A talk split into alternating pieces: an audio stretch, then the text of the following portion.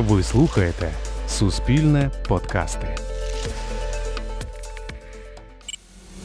Подкаст Чорнобиль 35 документальний аудіосеріал, де ми говоримо про трагедію, яку пам'ятатимемо завжди.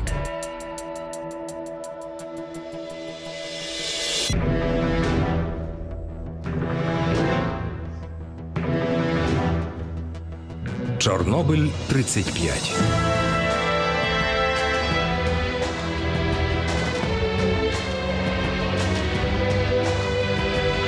Радіосеріал за сценарієм Мирослава Лаюка. Реальні історії, реальні людські долі та епізоди Чорнобильської трагедії.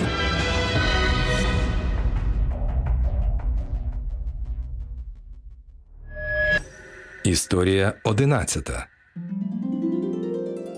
Травень є травень, і ми неповторно живі, і наші сади, мов ліси, з непролазною тінню. Скільки тепла подаровано цьому камінню, світла цим вікнам, підземного тління траві, скільки увімкнуто в нас кольорових вогнів, травня несе на собі неспокійну відзнаку. Тут, між великістю каменя й малістю злаку, чи не обернеться милість природи на гнів? Скільки на наших очах облетіло кульбаб? Що залишається? Стебел пусте безголів'я, мислячих стебел розкішно густе пустослів'я, стежмо за вітром, і промінь, мов паданий трап, кров переміниться, цвіт на каштанах мине. Ми поспішаємо жити, немов після мору. Може, утім і спасіння пізнати цю пору, ніби останнє цвітіння. Єдине, одне. Юрій Андрухович. Травень є травень. У віршах найкращих поетів того часу не часто зустрічалися слова Чорнобиль, радіація, зараження. Однак оцей настрій без виході пронизував усе, кожен рядок. Я була тоді молодою, закінчувала школу, писала вірші, слухала Бітлз і готувалася вступити на філологію. Згадувалися мені слова Миколи Вінграновського. Не в кам'яній, не в дерев'яній ері зустрілися ми в атомній добі, в жахких реакціях негаснучих матерій, у плоті вогненній являюся тобі. Я, сонця син, творець землі і неба, і я це ти, все, що навколо тебе. Вклонись повітрям, часом і судьбою, і атомом розщепленим тобою, і таємницею, що знаєш ти один. Чи можливий такий текст після 86-го? До цього часу так. Ціла купа менш чи більш талановитих текстів різних жанрів. Слава науці, слава атому, слава системі, що все це благо забезпечує. Але з часу трагедії люди значно менше стали довіряти науці, хоча винна була система. Сприйняття Чорнобильської аварії в категоріях апокаліпсису духовного, екологічного, морального, національного, антиколоніального, антитоталітарного домінує в переважній більшості оповідей і свідчень 1980-х-90-х років. Апокаліптичний контекст у сприйнятті Чорнобиля відбивав есхатологічне пророцтво про кінець світу зірку полин, яка впаде з неба, заразить води, зробить їх мертвими і провістить кінець світу. Травми радіанізації, модернізації, хвороби від радіації. Сюди ж долучалися сприйняття Чорнобильської атомної аварії в аспекті постгеноцидної трагедії, свідомого нищення тоталітарною системою генофонду українського народу, наступного після голодомору. Тамара Гундарова Чорнобиль Форева за матеріалами газети День. Чорнобиль породив ряд складних філософських проблем. Він змусив нас переглянути цінності. Він змусив нас переглянути саме питання гуманізму. Бо, наприклад, а як же відповідальність людини перед тими тваринами, які нічого не розуміючи, загинули і були покалічені? Де закінчується людське? На які категорії воно поширюється? Постало також питання відповідальності влади, що спричинило певні суспільні рухи, і як дехто вважає, почався цієї влади кінець. Чорнобиль став закономірним символом поєднання технологічного і соціально-економічного авантюризму. Адже комунізм це також спроба форсованого вирішення проблем людства. Я маю на увазі комунізм як вчення, а не лише ту спекуляцію, завдяки якій вдалося на три чверті століття ошукати десятки народів.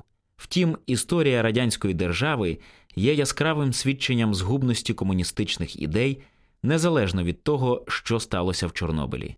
Не проаналізувавши всіх можливих наслідків, не придумавши, що робити з відходами, не підготувавшись до всіх мислимих і немислимих несподіванок, люди з ентузіазмом кинулися використовувати ядерну енергію, чим не символ історичного шляху Союзу РСР. Ми отруювали землі, щоб мати більші врожаї сьогодні для себе. Ми виснажували надра, щоб компенсувати застарілість технологій в нашій економіці.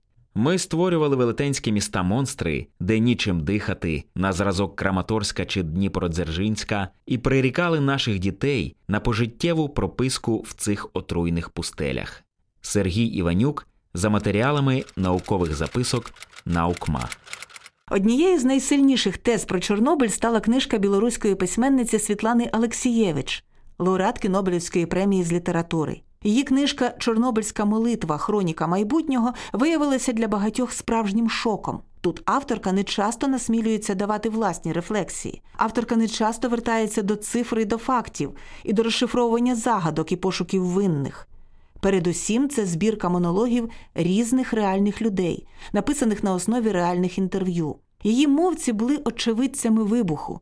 Вони доглядали чоловіків-ліквідаторів у московській лікарні номер 6 ховали дітей і бачили, що ця трагедія робить з людьми. Та навіть нечисленні монологи авторки тільки рефлексія приватної особи, адже великі ідеї більше не викликають довіри. Настав час вислухати всіх, і слово кожного цінне. Так легко зіслизнути в банальність, в банальність жаху. Але я дивлюся на Чорнобиль як на початок нової історії. Він не тільки знання, а й предзнання, тому що людина вступила в суперечку з колишніми уявленнями про себе і про світ. Коли ми говоримо про минуле або про майбутнє, то вкладаємо в ці слова свої уявлення про час. Але Чорнобиль це перш за все катастрофа часу. Радіонукліди, розкидані нашою землею, житимуть 50, 100, 200 тисяч років і більше. З точки зору людського життя вони вічні. Що ж ми здатні зрозуміти? Чи в наших силах добути і розпізнати сенс в цьому ще незнайомому нам жаху? Світлана Алексієвич, Чорнобильська молитва, хроніка майбутнього. Однією з захисних реакцій на щось страшне є сміх. І смішним, і страшним, і безглуздим, і водночас якимось страшенно доречним був чорнобильський алфавіт Юрка Позаяка. Ви, звісно, чули десятки анекдотів і чорних жартів про трагедію. А от Позаяк склав свою азбуку, пародіюючи тодішні вправи з букварика. Тато, ато атом. Мамо, атом отам. Літери А О М Т. Мама мила раму від урану літери У, Л, В, И. Реактор Бабах. Ура. 1 травня. Літери Р, Х, Ш, В. Федір. Он саркофаг. Там фон.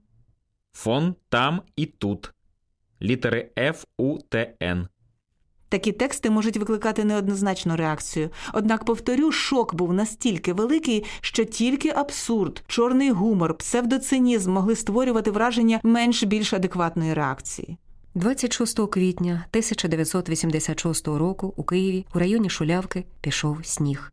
І ми бачимо, коли у фільмі героїня Світлана, чоловік якої поїхав рятувати Чорнобильську АЕС, разом з іншими мешканцями Прип'яті виходить на вулицю, і цей сніг падає їй на волосся, як і всім іншим, як і забушко на шулявці, яка пише, що почувалася неймовірно красивою. Бо минулої весни її поцілував чоловік, намагаючись не струсити з неї сніг. Ось це відчуття, коли молодь ще не знає, що настав кінець, це найстрашніше. Не тоді, коли людина бачить вибух і думає, що зараз всі помруть, а коли людина бачить вибух і думає, наскільки ж це красиво, що це найгарніше, що вона бачила у житті, і це останнє, що вона бачитиме. Оксана Забушко із книжки Планета Полин. Значною подією культурного життя останніх років була п'єса Павла Ар'є на початку і наприкінці часів, написана 2013 року. Кілька режисерів поставили цей текст у театрах Львова, Києва, Дніпра, Полтави тощо. Зокрема, досі шаленим успіхом іде постановка Стаса Жиркова Сталкери з Ірмою Вітовською в головній ролі, яка також зіграла головну роль в екранізації цієї вистави, що називалася Брама режисера Володимира Тихого. Історія про бабу Прісю і її родину. Вона живе самоселкою в Чорнобильській зоні. Вона, хочемо ми цього чи ні, постає символом минулого і майбутнього України, всіх жахів, але і надії. Тільки прийняття абсурду, тільки чорний гумор і є тим, що залишилося у цій ситуації, яку розплутуватимуть наші нащадки і нащадки наших нащадків. Молитися можна де завгодно. Бог все бачить.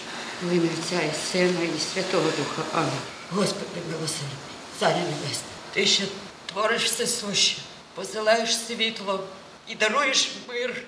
Зверни погляд твій на рабів твоїх нещасних, на сиріт твоїх знедолених, на калік твоїх убог і на мерзенних грішників, що нам шкодять. Знеси руку твою, щоб не знали вони ні покою, ні ночі. Щоб пальці їм повидалялися, щоб знали гади, як чужий брат, щоб плювалися потомки при згадці імені їхнього, а народу нашому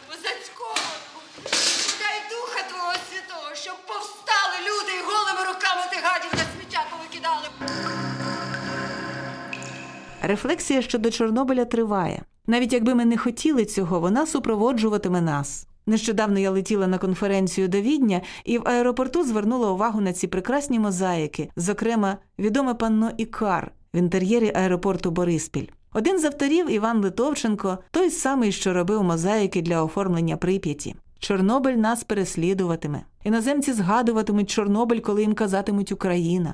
Однак в цьому акцентуванні і велике застереження, поле для роздумів, які можуть допомогти нам зробити наступний цивілізаційний крок.